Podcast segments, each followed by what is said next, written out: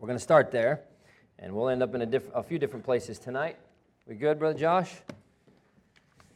We connected, I hope.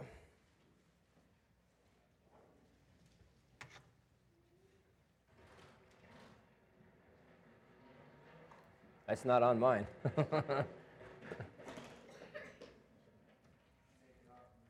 All right.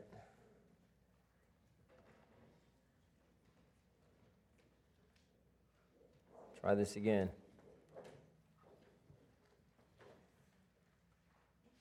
All right, now I've got to do this again. All right, hang on. There we go. All right, very good. All right, we got we took the death trap out and put a new one in here. How's that? Well, not a new death trap, a new uh, a new uh, a new holder. It fell off and almost killed a kid last week, so we changed. But um, I hope the glare is not too much in that thing. I tried to put a little piece of paper on the back of it to keep the glare off and everything else, but um, uh, we'll see. We'll see. But let's review real quick, all right? As we get started here, you're doing a great job with these. I almost feel like we don't even need to review. But what do we have? What's this here? Mediterranean Sea. Good job. What's this? Sea of Galilee. This? And this? Red sea. All right, what country is this? Egypt. All right, threw you a curveball. All right. Uh, what's it, what, what country is this? Syria. Syria and Lebanon, yeah. All right, and what's the river? Jordan River. What is the, what's this valley? The Arava Valley. What's this whole area called? The Negev. And this? Wilderness of Zin. And this? Wilderness of Paran. Very good. What's the area that is around the Dead Sea here? The Judean wilderness. Very good. All right. And we've been talking about the Jezreel Valley, and we, we've mentioned a couple different things. We talked about Gilboa, we talked about Beth Shean. All of those are right up here in this area. And what we're going to be talking about tonight is Megiddo, uh, which is right. So here's the, here's the Jezreel Valley, all right? And we've talked about several different places. Here's Mount Carmel. Okay, can everybody see that? I know it's pretty close. It's, it's hard to see. You, are not going to actually be able to see the places, but there's this little thumb that comes out on, uh, on the coast there. That's actually Haifa, and that's probably a place that you've heard of fairly often. But right next to that is Mount Carmel. So we talked about Elijah, you know, getting, and we're going to talk about that story actually uh, a little bit later with Elijah on Mount Carmel. Uh, and the prophets of Baal and all of that stuff. But when he, when he was up there and he looked out into the sea and he saw the uh, cloud the size of a man's hand, he would have been looking right there into the Mediterranean Sea because of how close that is to Mount, Mount Carmel and to the Mediterranean Sea and everything else. And then how many miles did he run to get to Jezreel? Do you remember? 15 miles he ran, and he outran who? Who? He outran Ahab's chariot. Very good. So we're talking about the same area, all right? I'm going to show you some things. We're talking about Megiddo tonight, and um, Megiddo has got some very, uh, it's, Megiddo is very significant uh, in history and in the future. And so it's a very, very, very important place in Israel, and, and honestly, more than just in Israel, it's a very, very important place in the world. And so, so Mount Carmel is here. You come down the Jezreel Valley and all of that stuff, and Megiddo is right there, all right? So I'm going to give you a few things uh, about that, and then we're going to look at some of the places here in the Bible. So Megiddo is a hill. That's, that's Tel Megiddo, all right? And remember, what's a tell? Basically a man made hill, right? Yeah, with lots of different civilizations built on top of it. And wait till you see how many are built on Megiddo. Megiddo has been a very strategic place throughout all of history. And uh, you can just look at it and almost you can see the layers there. And, uh, but Megiddo, Tel Megiddo, is a hill overlooking the valley of Megiddo. And as we mentioned here, Tel Megiddo is located about 15 miles east of the Mediterranean Sea, about 25 miles southwest of the Sea of Galilee. So that up there at the top, which my, my, map, my pointer doesn't work on the TV, but right above that is the Sea of Galilee. You can see the Jordan River winding its way down. Megiddo is right there where that little star is, okay? Mount Carmel is up there on the top. You see the Jezreel Valley. You see the Hill of Moreh. You see the Harod Valley, Beth Shean, Tel Jezreel. All of those are places that we've already talked about um, and have spent, you know, bit of time talking about those things. And so maybe a little bit closer up of that map here is right there. There's Megiddo, all right? Mount Carmel is up on that thumb. A little bit past that is Haifa. Okay, you come down the Kishon River, which we're going to talk about and, and is, is pretty significant as well. Uh, the Kishon River there goes down through the Jezreel Valley. The Jezreel Valley runs into the Harod Valley um, and down into the Jordan Valley. All right, all of that kind of runs together, and, and all of it is called uh, the Jezreel Valley there. Now, the reason why it's so important Megiddo lay at the juncture of several key routes. And the main route is called the Via Maris, which I know I showed you a picture of already. I don't know if you remember when we were in Ashkelon and I showed you a picture of the Via Maris right there on the Mediterranean Sea. Um, but it linked Africa to Asia and Europe. And I have this map. You're welcome to come look at this later. Um, but you see this, so this is the Mediterranean Sea, all right? You have Turkey, you have Syria, you have Lebanon, you have Israel, Jordan, Saudi Arabia, Egypt, and, and all of this area in here. So this area really linked everything that was in Asia, everything that was in the, uh, in the West, and everything that was in the South. It, it, linked all of it together. So the Via Maris literally ran, actually, the Via Maris ran all the way around the Mediterranean Sea. But it was a very, very strategic um, uh, route because all of the trade took place there. So essentially, whoever controlled Megiddo controlled the trade. And that's why, I mean, some very, very serious, and you can look at this later as, as you come up here, but okay, here's Syria. Uh, Lebanon is here. The top of Israel is right about in this area right here, and Megiddo is, is right there. So, right in that little valley area, I mean, it was, it was such a strategic, strategic place, especially when you consider uh, the ports that they had there and the, on the Mediterranean Sea and everything else. Just a very, very, very important place, very strategic place. And uh, for that reason, any country that rose to world power had to control Megiddo because of the strategic location there. So um, you can see again, there's the valley of Jezreel. You can see Megiddo, Beth Shean, Jerusalem. But, but that Via Maris, it just runs right down the edge of the coast. And of course, you had the King's Highway as well. That was another one that was well traveled, but not near as much as the Via Maris, and not as, you know, nothing was as strategic as Megiddo being there on the Via Maris. And so uh, very, very, very important place. Now, here's this is what it looked like from the air. So, the city of Megiddo played a prominent role in the history of the ancient Near East. And you know, if you if you know anything about world history, you know how much uh, how many battles were fought, how much trade was being done, and everything else. And and uh, of course, there's Megiddo in the circle there. but this is a pass, the Megiddo Pass. And, and basically, to continue on down the coast, you had to get through that pass, and whoever controlled Megiddo controlled that pass. And so it was such a strategic location. And I told you one of the main things, and we looked at this with Tel Jezreel, we looked at it with a lot of the other tells that we've talked about, that uh, every one of them had at least two things, and that was a strategic location and a source of water. And uh, Megiddo had both of those, and uh, especially the, the strategic location. But it was located at the mouth of the Nahal Iron Pass. And so Megiddo controlled access to that road that linked Egypt with Mesopotamia and Anatolia, which was the most important trade route, the most important military route. So uh, you see there, and, and I'm going to try to, I got a really wide panorama, and I hope, I hope you can see it. I hope it's not too far away when we get to it. But standing from Megiddo, you can see the entire Jezreel Valley. And um, I'm going to point out here in just a minute um, where everything was at. But Megiddo is the only site in the land of Israel that's actually mentioned in all of the records of the Near Eastern ancient powers. It was one of the most fought over cities in the region. Um, not that we need, you know, um, uh, history to back up the Bible. We need the Bible. Uh, uh, history. Uh, uh, the Bible backs up history. Is, is what happens. But the, and the Bible is not written to be a history book, but where, where history is mentioned, the Bible is always accurate. And here's this is a perfect example uh, one of the things, and, and, just, just recently, within the last couple years, honestly, uh, you know, for a long time, secular scholars and archaeologists and a lot of these people said that, that King David and King Solomon were not real people because they found no evidence for them in the archaeological record. I mean, of all people, King David, right? I mean, he's all the way throughout the Bible. I mean, Jesus' lineage comes through David, which, again, it's important if there was no David, then there could be no Christ through the line of David. If there was no Christ through the line of David, then the Bible's wrong about not just David, but about Christ, right? So it's important. This is a very, it's not just, well, uh, David, King David, it's just a bunch of stories. If it's just a bunch of stories, then, then the entire Bible is false and based on stories, right? But now, recently, very recently, like within the last couple years and even within the last year, they found some very strong evidence for King David and not just mentioned by you know, people in Israel, but by people outside of Israel. and um, uh, I forget the name of the king, and it's gonna, I can't remember the name of the king that actually killed um, the king of Judah and the, the king of Israel. And I, remember, I told you they were split, right? You had the king of Israel, uh, or the nation of Israel, which had 10 tribes, and the, and the kingdom of Judah, which had two tribes, the northern kingdom and the southern kingdom. Uh, this king, and I cannot remember his name, that came in and defeated both of those kings, called, it, uh, called him the king of Israel, and then he called him the king of the city of David.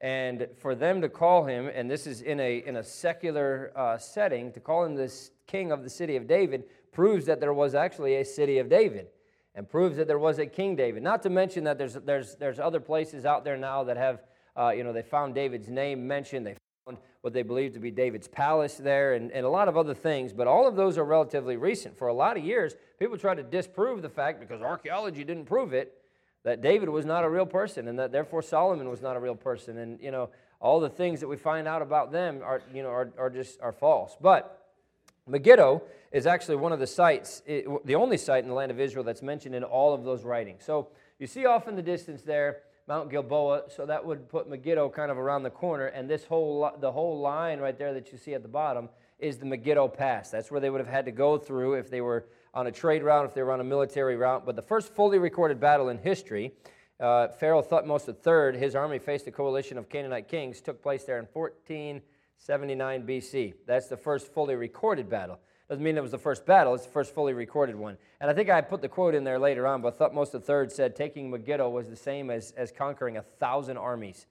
Uh, I mean, it was such a st- strategic place. So here, here we'll give you a little bit of an idea. All right, there's the Jezreel Valley, which we looked at last week. There's Nazareth. There's Mount Tabor, which we're going to talk about a little bit, and the Hill of Moreh. All right, so then kind of on around there just a little bit, and I've got a little bit one, uh, one that's a little bit wider where actually the uh, Tel Jezreel is, and um, and Mount Gilboa, and all of those, which all of those are all the way down there through the through the Jezreel Valley. But there is Megiddo, and you think, I mean, you see that that location and just how it would very easily control everything coming through there.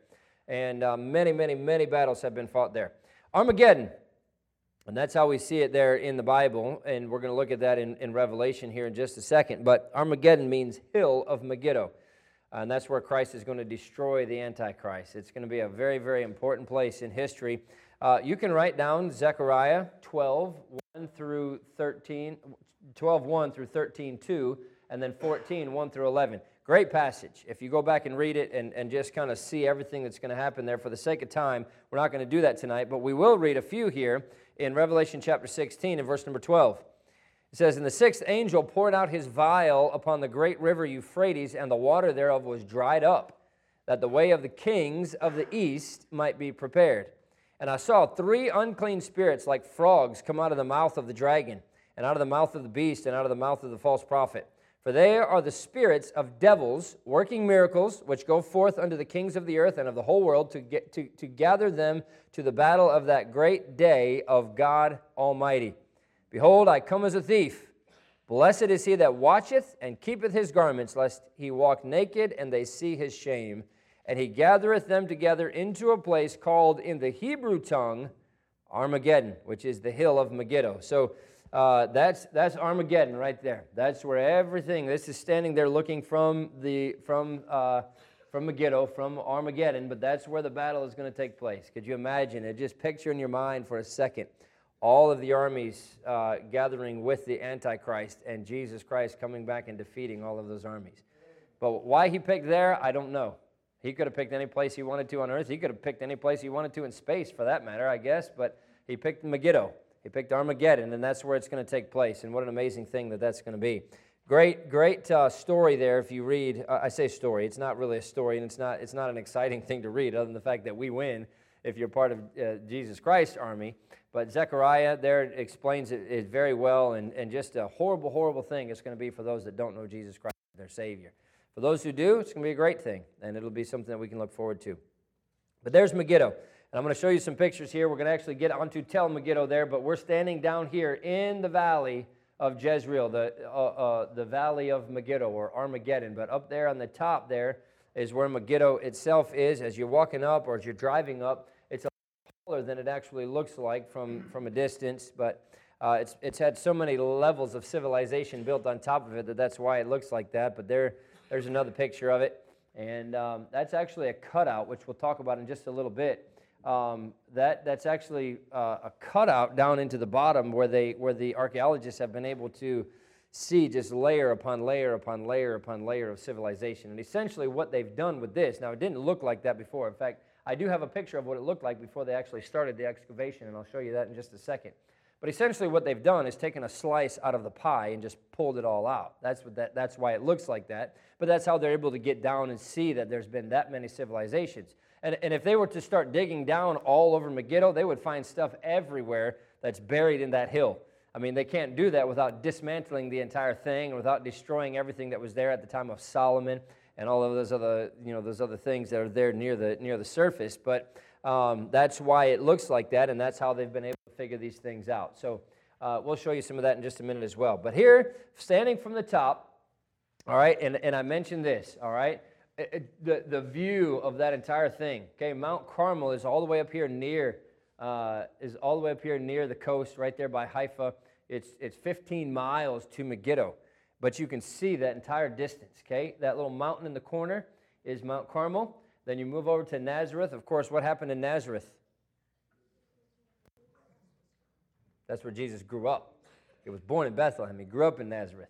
But Nazareth is actually grown up into quite a city today. It, it, didn't look anything like that when Jesus was there. But that's Nazareth, and then you have Mount Tabor, which is, you can't really see it in the distance there. I, I can, but maybe from where you're at, you can't. Then Mount Moreh, which we looked at, Tel Jezreel, which we looked at last week, and then Mount Gilboa. And d- there's not enough room for an arrow, but if you were, if I was to put it in there, right in between Tel Jezreel and Mount Gilboa would have been the Harod Spring that we talked about a couple weeks ago. That was right there as well. But all of that is all part of the Jezreel Valley, and uh, again, that's where that that's where that last battle is going to take place. There, right there in.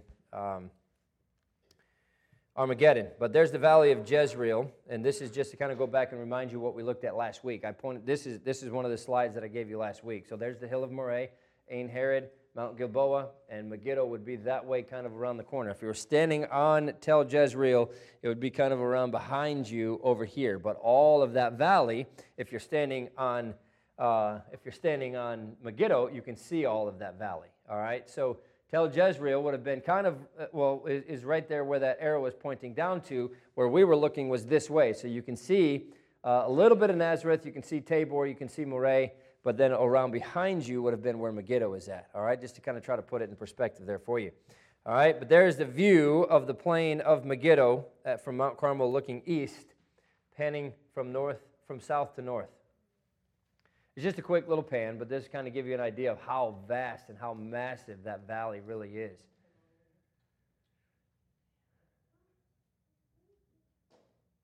So amazing, amazing how big it is. Hard, it's hard to capture all of that. I'm, I tried, but it's hard to capture how big it all is. So the Valley of Megiddo meets the Jezreel Valley and the Harod Valley to form that one large, large plain that runs all the way, as I mentioned, to the Jordan uh, Valley uh, so it's, it goes from the Jordan Valley, see the Harod Valley, the Valley of Jezreel, the Valley of Megiddo. Really, it's all kind of the same thing with different little split offs and names and things like that. But um, all of that runs all the way up to north of Mount Carmel. That's how wide that valley is. And, and as we'll look at uh, a little bit later, not, not tonight, but a different time with, with Elijah, and see everything from Mount Carmel and, and kind of looking back, you can see just how vast that valley really is. But the Kishon River originates there in the valley and enters the sea on the northeast side of Mount Carmel. So you can see the, the Kishon River, and it actually runs down to the Mediterranean Sea. It, it, looks like it's coming this way, but it's actually flowing the opposite direction because that's, that's, that's south. But uh, I'll mention a couple things here. the land was actually allotted to the tribe of Issachar. And again, just for the sake of time, I'm not going to take you to Joshua chapter 19. Um, but it's on the, it, it is on the borders of West Manasseh to the south, Zebulun to the northeast, and Asher to the north.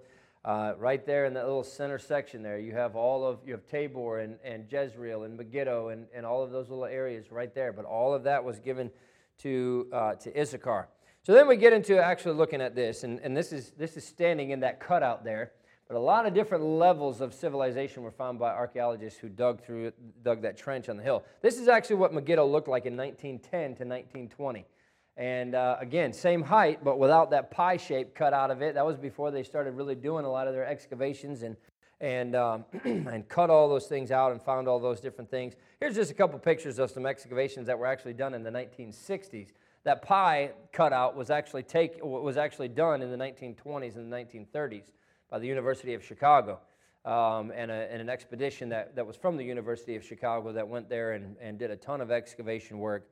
Uh, they kind of laid the groundwork, and then they, as the more studying they did, and the more, um, excuse me, the more um, uh, digging they did just here and there, they realized that there was a whole lot more to it. So then many excavations have come back since then, and, and the main one was there in the 1960s.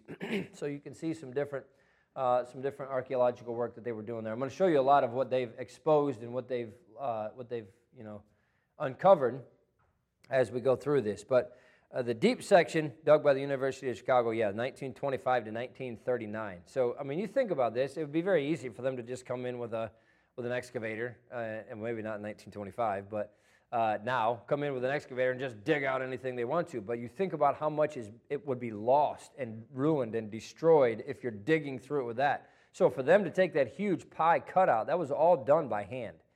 Uh, it had to be. You have to sift through all of it. How else do you figure out which layers of civilization are from this period and this period and this period without taking all of that time to do it? so it provides a unique glimpse into the nearly 30 settlements. They estimate that there's 25, 26, but maybe even up to 30 different civilizations that have been uh, on Megiddo which is an amazing thing when you think about that. And just all, you know, they, the one got destroyed, they built another one on top of it. That one got destroyed, they built another one on top of it, and so on 25, 26, 30 different times. And so they're built one on top of the other right there at the site. And we're going to look at a couple things that actually show you some. Uh, uh, some diagrams that, that will show you like where the different temples were built and things like that too um, to, to kind of show you where all that is at but due to the unique continuity of its occupation the scope of the excavations Tel Megiddo is actually considered the cradle of biblical archaeology and the laboratory of modern research methods. Uh, again, because of how much is there. There's so much for them to discover, so much for them to, to find. And so when they have new technologies and things like that, Megiddo is usually one of the first places they go. Because of the importance of it, number one, um, not just to history, but to the Bible and to a lot of other things. So if you're looking at it from the air, that's where that large cutout is. All right, so it's just a small section of it. I'm sure if they started digging down, they would find so much more stuff, but then you ruin everything that's on top of it to get there. And uh, who knows? Maybe someday they'll be able to do ground penetrating radar or something and figure some, you know, figure some way to, to, to be able to get down there and figure out exactly what's there. But to this, to, to today at least, that's where they've been able to get that. So a lot of idolatrous artifacts have been unearthed there, including Baal uh, figurines and massive circular Canaanite altar, steps that were leading to the top of that altar. And, and again, when I say massive Canaanite altar, okay, that doesn't look very big if you're just looking at it right there, right? But that's actually 32 feet in diameter across. That's how big this thing was. And so all the sacrifices, they found all kinds of animal bones and, and, and so many different things to prove that this was an altar. In fact, I found a picture. I didn't take this picture, but there's a young boy laying uh, I say a young boy, it might be a man, I don't know, but laying on top of that altar to kind of give you a picture of just how big that thing is. So, uh, a massive, massive place there on the top of Megiddo where all of those. Um, uh, where all of that, those altars would take place, I mean, those uh, sacrifices would take place. Yeah, thank you, brother. Something stuck in my throat. I can't get it out. But there's a, there's a figure of Baal from Megiddo there's a lot of different, uh, a lot of different uh, figurines of Baal in a lot of different um, positions, if you will. But um, Baal is depicted as a bull a lot of times, but if he's in human form, he's depicted like this, and he's carrying, uh, he's got thunder and lightning in his hand. we'll look at a lot of different um, things when we get to the Israel Museum. There's, a, the, you know, just throughout history, there have been so many different um, uh, depictions of Baal, if you will. That's this is actually very, very small. I mean, this was like some that's something that could fit in your pocket.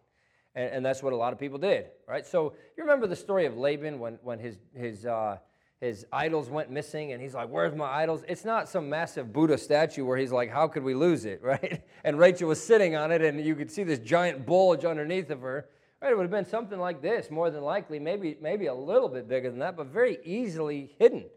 And uh, so, you know, a lot of people had those. Remember, Alexander the silversmith was making the idols to Diana of Ephesus. It would have been things that they could carry with them or, or set on a mantle. I mean, they didn't have, they, their house didn't look anything like our houses look today. Uh, you know, the average house in America is, you know, probably 1,500 square feet, maybe bigger. I don't know what the average size is. We have massive houses. You go into theirs, there were rooms that were big enough to live, and that was about it. And so, you know, they wouldn't have had room for a massive Buddha statue or something, a massive Baal statue or, or things like that. If they wanted those, that's where they would go to the temple, and those massive statues would be there in the temple. So they did have those, but not, not individually. So they found these things there at Megiddo, again, just because of so many different civilizations that have been there. One of the main ones was a Canaanite civilization, and obviously they were, uh, you know, th- this is all, remember, this is the land of what? Canaan, right? So all the Canaanites and everybody that lived in there that they had to overtake in order to get the land that God had promised to them. So uh, they found all these different things there as well. But there are actually five, and you can, I hope you can see that diagram. That's the diagram that I was wanting you to see. But there's actually five different temples built on top of one another uh, as new civilizations were built. They would wipe the old one out, they would build their temple, depending on what they, what they worshiped or who they worshiped what god they worshiped and they would wipe that out and build another temple there and wipe it out and build another temple there. Sometimes if they worshiped the same god they would keep the temple and, and either just put a new god in there or whatever else. But there's actually evidence of five different uh, and it's called the sacred area there, but the evidence of five different temples that were built one on top of the other as new civilizations came along. And there you can kind of see, okay, there's that, that sacrificial altar, that little circle there right in the middle, but you have, uh, you know, the, the other different temples that were there and the areas that they would have been in as they've uncovered those things. And, and uh, you can see that. But that whole area right there, and, and as we're looking at it, that little cutout that we talked about is right there in that bottom left corner. So um, that's, that's where all of those things were at. That would have been the early bronze temples that were right there. This is all of Megiddo, and I'm going to point out each of, of, of the different places to you as we go through it. But that's the area right there again with all of those. There's that, there's that sacrificial thing. Now, what we're going to look at next is um, Solomon's, the things that Solomon built there. But just to kind of give you an idea of where this is at, all of this would have been the, uh, the temple area where all the sacrifices and everything would have taken place. And then this area over here, kind of where that person in the pink shirt is standing, is where we're going to look at next. Solomon's palace, Solomon's stables. You know, one of the things that Solomon is, is, is known for and talked about very much in the Bible is owning many, many horses, right? And he had, a, he had a place for all of them here at Megiddo. Not, not all of his horses, but for, for them to be there. So Solomon built Megiddo into one of his fortified cities with an uh, administrative palace, stables for his chariot horses. In fact, turn over to 1 Kings chapter 9. 1 Kings chapter 9. It describes Solomon's work at Megiddo, Hazor, and Gezer. And actually, let me swing back real quick. I hope I can find my place after I do this, but let me, let me pull this map up again and show you, um, because this will show you where all those are. There's Hazor, just to the north of the Sea of Galilee, Megiddo, just to the south, and then Gezer, uh, right there. Those were three of Solomon's fortified cities. And uh, one of the reasons that, they, that they've been able to prove that Solomon um, had a palace here and everything else is because the, the construction of Hazor and Gezer and Megiddo are all exactly the same. And uh, I'll show you a couple pictures, and, and we're going to talk about those civilizations later on, so I don't, I don't want to take much time at all, but I'm going to show you a couple pictures of just exactly how alike they are um, and how precisely cut the stones were and everything else that basically proves that it belonged to Solomon. But 1 Kings chapter 9 and verse 15, and this is the reason of the levy which King Solomon raised for to build the house of the Lord and his own house and Millo and the wall of Jerusalem and Hazor and Megiddo and Gezer. Well, you don't need archaeology to show that everything looks the same at Hazor and Megiddo and Gezer to prove that Solomon built it because the Bible says it right here. Solomon built those three places. And oh, now archaeology says, yeah, actually, Megiddo and Hazor and Gezer all look the same, right? I wonder why, because Solomon built it and the Bible said that he did. And we'll show you some evidence of that in a little bit. But there's a reconstruction of Megiddo in Solomon's day. It was built right there on the top of, of the hill of Megiddo. Um, and just to kind of give you a quick run through before we get into looking at these different things, there's the gate, obviously, as you're going in.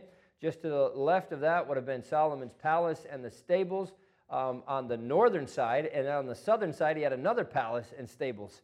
Uh, as if you need more than one on the top of the same hill, but he did. He had them both. And so uh, he could go do whatever he wanted. Now, one of the things that's very interesting as well, but this is the, uh, the city that, that had a massive six chambered gate there. And uh, that's one of, the, one of the things that Solomon did was built six chambered gates, which was not all that common. Most of them had four. Um, and Solomon, Solomon built his, especially his fortified cities, with six. But there again, is the gate area, and, and, and we're going to talk about the gate area as we move into it. But um, uh, one of the interesting things is that Solomon built his palace right next to the horse stables.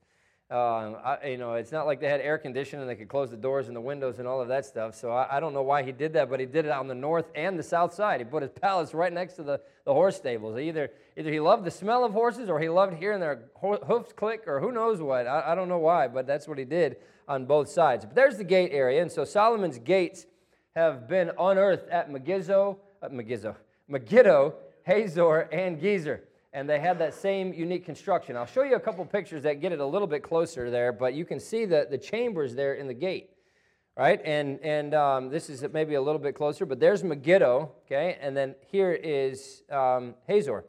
They look exactly the same if you look at it from the top. But you see how that's a six chambered gate? Actually, it looks like eight, but the reason why it looks like eight is because the two in the front would have been towers that the guards would have stood on, and it was not actually necessarily a chamber as part. And you can see how it's separated there.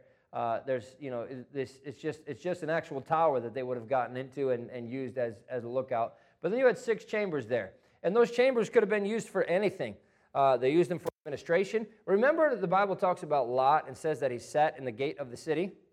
Okay, sitting in the gate of the city basically means that you have a place of power or you have a position because you sat in the gate of the city. That's where the administration took place. That's where uh, you know, that's where the, the city rulers, if you will. Now, the king obviously had his palace, but he was not the one that was doing the daily administration. Those who were doing the daily administration were the ones who were sitting in the gate. And that's what Lot did in, in Sodom, and, and that's what this would have been. But they could have been used for all kinds of different things. They were used for storage, guard rooms, armory, administration, whatever other purpose they wanted to use them for. But that was one of the things that was unique. So here's Megiddo, and here's Hazor, and, and you can see that, that they're very, very similar. Now, Hazor has obviously done, uh, they've done a lot more reconstruction on Hazor, and that's what these are. In fact, we'll see these in just a second as well. But each chamber was used for all of those different things. And as you move through the center, you could have just walked straight in if you wanted to, or you could have gone off to either one of those little chambers as you walked through. And that's, that's how it was done. So here's the lower gates with reconstruction lines. In almost every place, you'll see a reconstruction line. See the just a piece of wood on this one, but everything lower than that is original. Everything above that is reconstructed. Now, mostly what they did is take stuff that they found there. So it would have been from the same period. It would have been the same, you know, the same stones that were cut. Maybe every once in a while, if they can't find a stone that fits or whatever else, they'll have to bring one in. But for the most part, it's built out of material that's already there. But you can see the difference between what was original and then what's been added on. And so that's the lower gates with the reconstruction lines. Here's some more pictures of it. This one's from the top, so you can really kind of see those chambers in those gates. And um, there's the upper gates. And this is obviously, it's been reconstructed. There's, there's your reconstruction line on it again. But one of the things that, that set Solomon apart from all of the rest of these nations that built these gates is that Solomon's, his, his stones were cut very, very precisely. And uh, they're, they're the exact same way in all three of those places, the fortified cities of Solomon. You can see some more examples of, the, of just how, how the, the chambers looked there. But when I say lower gates and upper gates, here's an example of that to give you an idea. There's the lower gates you'd walk through, and then there would be the upper gates. There's the base of the towers.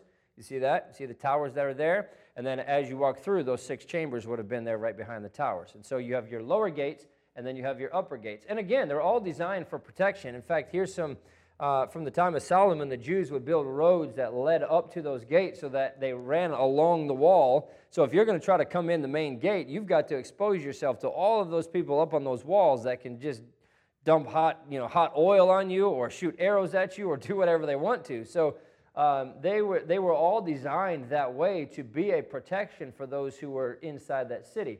And again, with Megiddo being, you know, on the top of a pretty big hill, not if even if you could make it up the hill, now you've got to scale the walls, and it just made it that much more difficult. So really, the only way that you could get into a place like Megiddo would be to, would be to breach the front gates, and, and you can see how difficult that would be. Because then what happens is you've got soldiers that are in all of those chambers, and you know you've got to fight past those things. How do you get past a bunch of soldiers, soldiers that are stabbing people as they're, as they're trying to get through?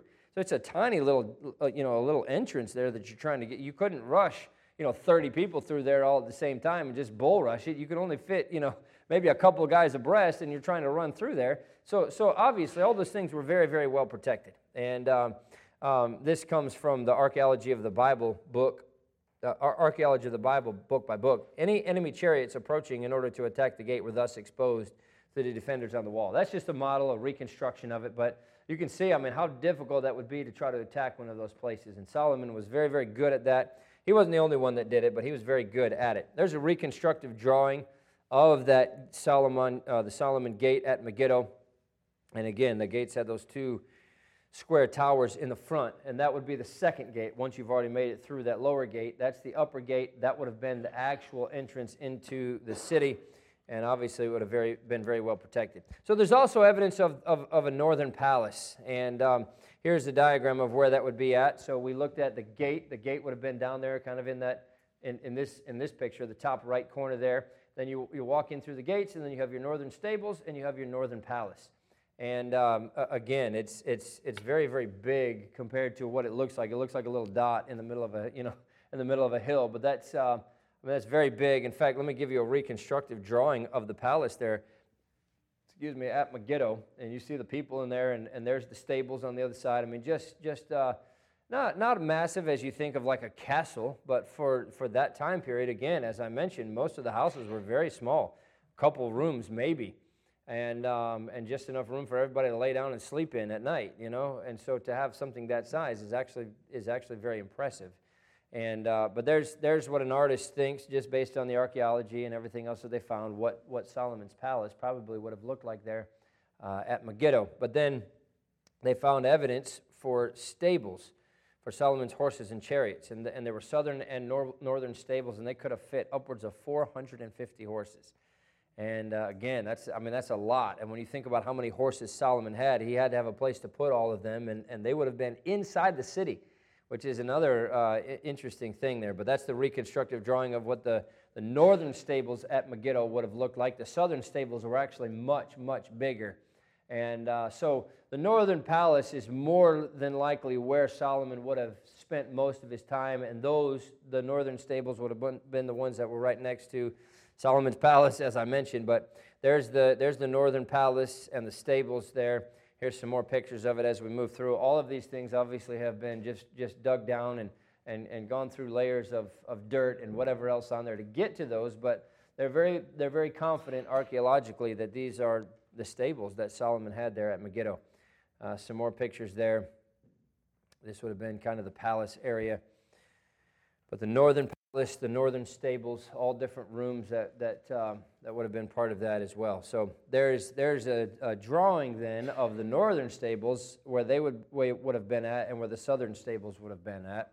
And uh, here's a reconstructive drawing of Solomon's uh, southern stables. So uh, much, much bigger actually. And, and if you were to put a person in there, it would have been a little person standing right there by the, uh, by the little manger there in the middle, the, the watering trough.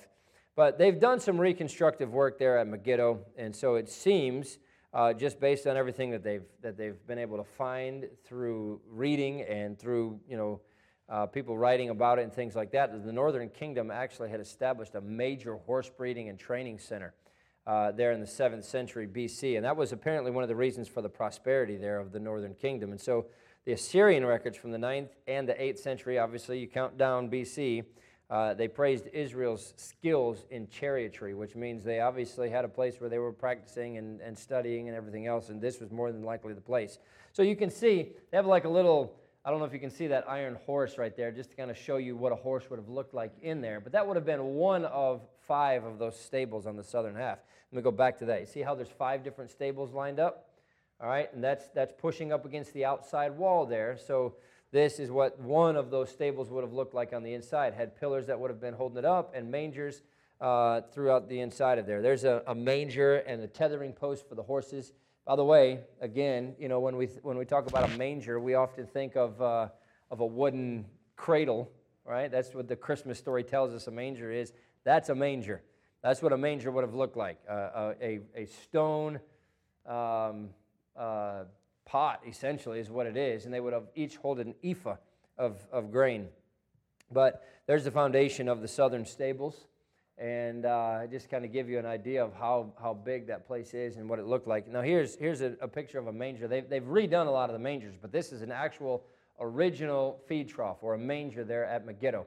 And uh, they, they held one ephah of grain. You can see a person standing. You can see his legs up there in the top corner. It'll kind of give you an idea. It's not huge, but it's, it's uh, certainly bigger than, than, you know, than what we think of a lot of times when we think of a little cradle being a manger, you know, out of wood. But there's the southern palace and stables.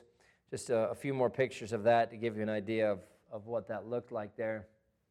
And again, there's, there's not tons of it left, obviously, because it's just all been, been, that's been 33,000 3, years ago, right? Three or 4,000 years ago at least.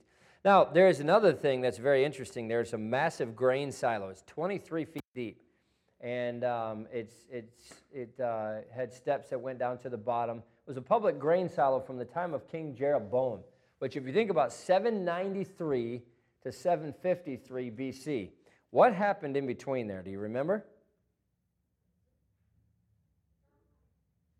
786 BC, does that ring a bell? I'm sorry, what am I thinking? It's 586. Yeah, 586 BC. Yes, is when the, is when the temple was destroyed, right? Uh, I don't know why I was thinking 786. But 793 to 753, who's Jeroboam? Huh? Solomon's son, right? So Solomon was there, and then Jeroboam was there right after him, and then Jeroboam the second here has a but but he's the one that more than likely built this there. Has a capacity of 12,000 bushels, and uh, that's a massive, massive grain silo. Yeah. Rehoboam was Solomon's son. Jeroboam, Jeroboam was. Uh, Jeroboam was from another. And he, was in the northern. He Jeroboam was in the northern kingdom. Rehoboam was Solomon's son in the southern kingdom. Yes. And, um, but Jeroboam, now, what does the Bible say about Jeroboam? Many, many times. About all the other kings, I should say. Yeah, they walked after Jeroboam, their father, who caused Israel to sin, right? So Jeroboam was not a good king and uh, was not a good uh, was not a good man to follow. Now you remember Jeroboam was, and, and I'm, i should have looked all this up because now, I'm, now I'm getting fact checked on this, but it's good. Jeroboam was the first king in the northern kingdom. Rehoboam was the first king in the southern kingdom, right? So Jeroboam was the one who started off with uh, an entire line of kings that came behind him, where not one of them in the northern kingdom followed after the Lord right? Now, there was a lot in the southern kingdom that did not either, but there was, there was, a, there was a good number of them who did. And, uh, and we'll talk about some of them as we go along. But Jeroboam is the one who more than likely uh, created this grain silo. It was a public silo there. You can see in the middle there, all right, this thing in the back is something different, which we'll talk about in a second. But there's the gate area, the northern stables, temples, uh, and then the grain silo there in the center. And uh, it would fit 12,000 12,000 bushels of grain. And uh, there it is from the top, which is uh, some interesting things about it. And this is how they know exactly what it was. They found straw between the stones, the stones to, to show them basically what the function of that was. Now, this, again, is similar to large grain storage units at Hazor, which, as, as you know, and it's just a guess on their part, but um, it could point to the additional function of Megiddo as a royal store city which is what they, you know, the kings would have used that as a place to store their grain. Well, what better of a place to store it in a place that's heavily fortified like Hazor and like Megiddo, right? Uh, if the king wants to make sure he's got food to eat, he's going to put it in his most secure places. And so that makes perfect sense that that's exactly what that grain storage was. But uh, it was, a, it was a, royal, a royal store city during Jeroboam's kingship. And actually, here's some proof that uh, Jeroboam was there as the king at Megiddo because there's his royal seal that was found there at Megiddo. And um, that's on display at the Israel Museum as well. But Megiddo's main water source was located at the foot of the mound beyond the city's fortifications. And uh, it's circled there in the bottom. That's where the, that's where the, the water source was. There was a, a spring down there that, uh, that they could get to, but in order to get to it, they actually had to go outside the city to get the water. Well, that's a dangerous thing. Because if you have to go outside the city to get water, then number one, if, if you're being besieged or if somebody's coming after you or uh, if there's a threat, uh, you have to go outside the city to get water. That means they could kill you while you're doing it, or they could block that water source and keep you from getting to that water. So, what they did there at Megiddo, in order to ensure access to the spring from within the city, was a hidden gallery that was built on the slope of the mound in the 10th or the 9th century BC. And it's, it's actually still there. So, it was later blocked, it was replaced by an elaborate water system that remained in use in the Assyrian city of the 7th century BC and, and probably much uh, longer after that. But before its construction, they would have to leave the wall, go outside, and get that water from the spring. That's what it looks like from the air. And uh, as you descend, now I'm, I'm going to show you this a little bit closer up, but it may be hard to see. You see the steps that are right there? Now, there's a, there's a set of man made iron steps that go down, and that's what you walk down there now. But those steps that you see coming in from the, from the right side up there in that top right corner are the original steps that go down into that well. Now, the funny thing is, we were just talking about this before the service, but the funny thing is, it was the women who always went and gathered water at the well. And uh, so, you know, the, the guides usually make a joke and say there weren't any fat women in Megiddo because they had to do all of that work and uh, uh, go down there and gather all of that water and, and bring it back up. And back and forth they went every single day pretty much to get water from that spring. But there's the original steps. So you can, you can see them. I just thought maybe it'd be easier to see it a little bit further out. There's the steps that are obviously the man made steps that allow you to go down into it. So we went down into it. And uh, it's actually a pretty interesting thing there as you go down, just straight down into that chamber and goes down uh, toward, toward, the, uh, toward the spring there at the bottom.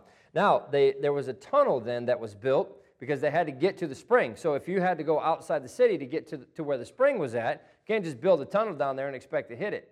So they, they built, built a shaft. It's called Ahab's shaft, and they went straight down, and then they had to go out to meet that, that, uh, that spring.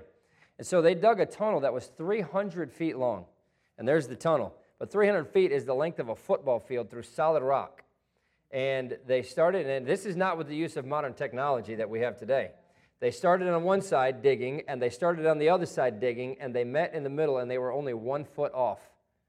Could you imagine that being one foot off with people from the top? Uh, you know, people. There's nobody to say, "No, you guys need to go this way a little bit," or the camera's showing that you're getting off a little bit. Go this way. All right. They didn't have that ability to do that, but uh, when they met there in the middle, and there's the spring that's there at the bottom where the residents could go get that water without being detected and get back up. Now there was actually there is an outside entrance. It opens to a concealed entrance that was outside the wall, so if they absolutely had to, they could get out. It was concealed. And uh, I got a diagram. Here's a very crude diagram. This is a diagram that's actually um, carved on one of the stones there to show you what it looks like, but it's, it's hard to see.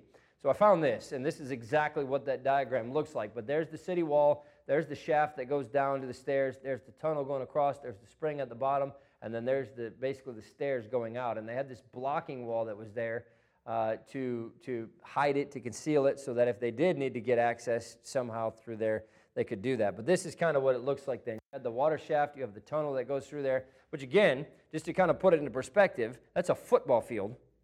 Okay, that, that tunnel area, that's 300 feet. That's a football field. There's the spring. And then right here is where you come out. That's the, that's the modern exit from the spring. But they would have had a concealed exit in there uh, somewhere that they could, you know, that, that was hidden so that if they had to get in or out, they could do that as well. But there's the shaft coming back out.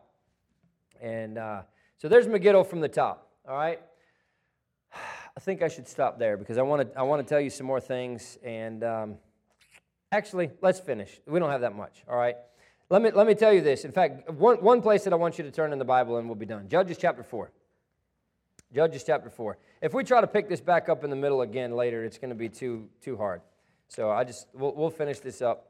It's not any later than we normally get out. So, Judges chapter 4. 34 major battles. Now, this is, this is not just your skirmishes and your different, what, 34 major battles have been fought in the plain of Megiddo in the last 4,000 years, including several of them that are described there in the Bible. And a lot of these we've already talked about. That's why I'm going to cover them fairly quickly. But this one, we have not. Deborah and Barak defeated the Canaanites there. And we find that story in Judges chapter 4. But we need to go back to Judges chapter 4 and verse number 13. If you've never heard this story, especially, it's a tremendous story. Verse 13 And Sisera gathered together all his chariots, even 900 chariots of iron, and all the people that were with him from Harosheth of the Gentiles unto the river of Kishon. So you see exactly what we're talking about. You saw that on the map. The Bible makes it very clear exactly where they were, right? So from the river Kishon, 900 chariots. That means they had 900 horses. That means they had way more men than that. I mean, could you imagine seeing that army coming at you, right? So that's the setting. And Deborah said unto Barak, Up, for this is the day in which the Lord hath delivered Sisera into thine hand. Is not the Lord gone out before thee? So Barak went down from Mount Tabor, and 10,000 men after him. And actually, uh, what you're looking at right there, the little, the small hill on the left side is Mount Tabor. All right, I'll show you a picture of it a little bit closer. Well, maybe not a little bit closer, but there's Mount Tabor. And so, uh, as the story continues, here, here you go. There's a better picture of Mount Tabor. Um, verse number 15. Uh, so Barak, 14. So Barak went down from Mount Tabor and 10,000 men after him. And the Lord discomfited Sisera and all his chariots and all his host with the edge of the sword before Barak, so that Sisera lighted down off his chariot and fled away on his feet. But Barak pursued after the chariots and after the host unto Harosheth of the Gentiles, and all the hosts of Sisera fell upon the edge of the sword, and there was not a man left.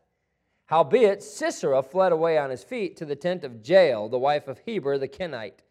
For there was peace between Jabin the king of Hazor, recognize that name, and the house of Heber the Kenite. And Jael went out to meet Sisera and said unto him, Turn in, my lord, turn in to me, fear not. And when he had turned in unto her in, into the tent, she covered him with a mantle, a blanket. And he said unto her, Give me, I pray thee, a little water to drink, for I am thirsty. She opened a bottle of milk and gave him drink and covered him. Again he said unto her, Stand in the door of the tent, and it shall be, when any man doth come and inquire of thee, and say, Is there a man here? that thou shalt say, No. Then Jael, Heber's wife, took a nail of the tent, and took a hammer in her hand, and went softly unto him, and smote the nail into his temples, and fastened it into the ground. For he was fast asleep and weary, so he died. As if the Bible really needed to say that, but you get a tent, a tent stake through your head, you're probably not going to live through it. But just to make sure, he died. And behold, Barak pursued Sisera. As Barak pursued Sisera, Jael came out to meet him and said unto him, Come, and I will show thee the man whom thou seekest. and when he came into her tent, behold, Sisera lay dead, and the nail was in his temples. So God subdued on that day Jabin, the king of Canaan, before the children of Israel. And the hand of the children of Israel prospered and prevailed against Jabin, the king of Canaan, until they destroyed Jabin, king of Canaan. Could you imagine what Barak must have thought when he walked into the tent? Hey, here's the guy you're looking for, and his head is nailed to the floor of the tent with a tent stake. Uh, it's just an amazing story. But, but Judges chapter 5 and verse number 19, and for the sake of time, we're just going to jump ahead. Uh, because, because the rest of that uh, chapter 5 is, is a song of Deborah and Barak. But verse 19 says, The kings came and fought. Then fought the kings of Canaan and Taanach by the waters of Megiddo. They took no gain of money. So the river Kishon, and this is a really interesting thing, there you have a map of it again, flooded and swept part of Sisera's army away. We find that in Judges chapter 5 and verse number 21, a couple verses later. The river of Kishon swept them away, that ancient river, the river Kishon. Oh, my soul, thou hast trodden down strength. And again, this is a song they're singing for Deborah and Barak, but uh, interesting story. If you have time to read back through that story and read some of the, some of the other details in there, it's an amazing story. But uh, that happened here in this valley. Here's another one, and we talked about this already, so we're not going to spend any time on it. You can read Judges 6 if you want to, but Gideon defeated the Midianites there.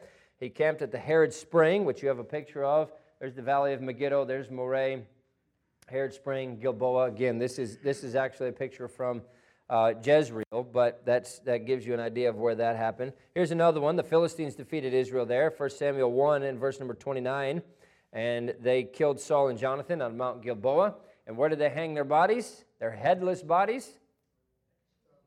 Bethshean, right? They hung their bodies on the wall at Bethshean, and we talked about that a little bit. But that happened here in this valley. Now, here's another interesting thing the campaign of the Egyptian king Shishak to the land of Israel in the second half of the 10th century BC is documented in three sources. You find it in the Bible. In fact, turn over to 1 Kings chapter 14. You find it in the Bible, you find it in the inscription in Egypt, and you find it in an archaeological find at Megiddo. That stone is an archaeological find there at Megiddo that describes exactly what happened here. And so, uh, really, this is, this is an amazing thing because it describes the importance of the, um, the, the, of Megiddo. And so, according to the Bible, there in 1 Kings chapter 14 and verse 25, and it came to pass in the fifth year of King Rehoboam, who was Rehoboam again? Solomon's son that Shishak, king of Egypt, came up against Jerusalem, and he took away the treasure of the house of the Lord and the treasures of the king's house. He even took all away, and he took away all the shields of gold which Solomon had made. So, this happens there, according to the Bible. His campaign took place in the fifth year of the reign of King Rehoboam in Judah.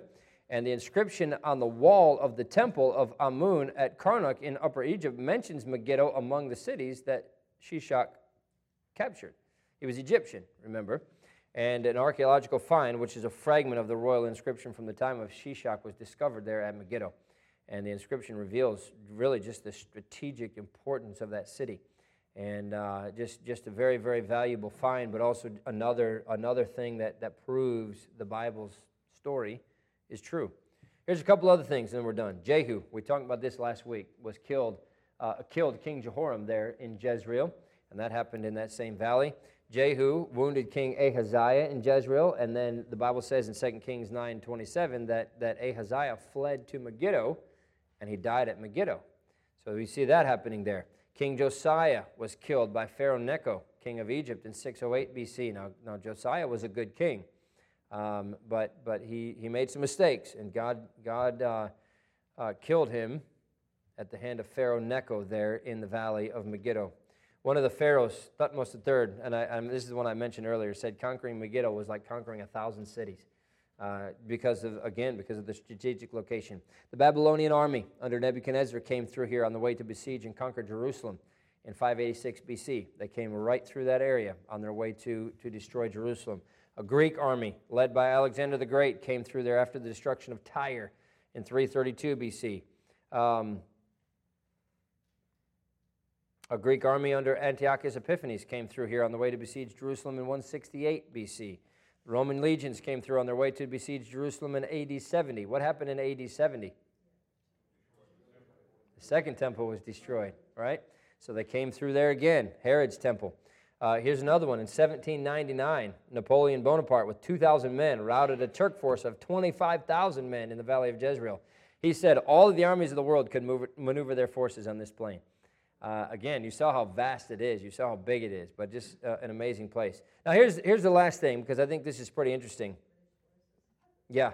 In September of 1918, British forces under General Edmund Allenby defeated the Ottomans and liberated the land from 1,250 years of Muslim rule, and that paved the way for the Jews to return and for the founding of the modern state of Israel 30 years later.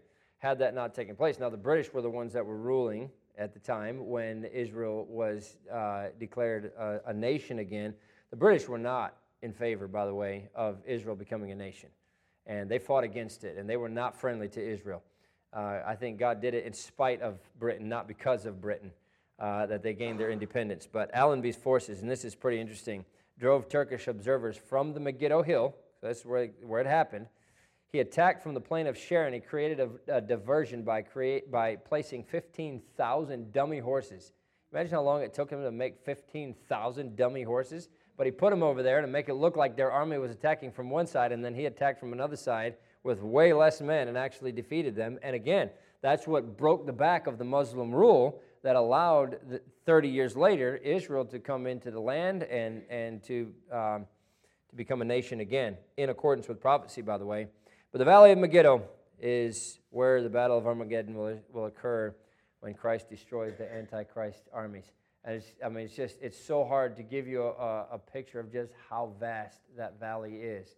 Um, but it's, it's, it's a massive, massive valley. But that's where the battle is going to take place at the end. Um, hard to comprehend that, but that's where, the, that's where Christ is going to defeat the armies of the Antichrist.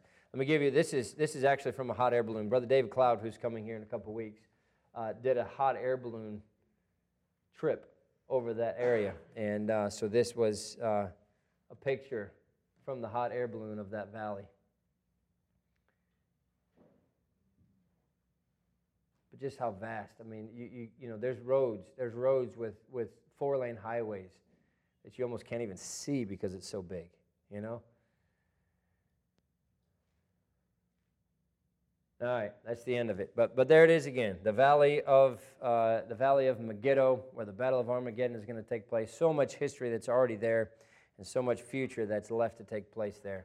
And uh, man, I'm, I'm glad I'm on the right side of that. I can tell you that much. And uh, better make sure you are too. And uh, he's going to defeat the armies of the Antichrist there.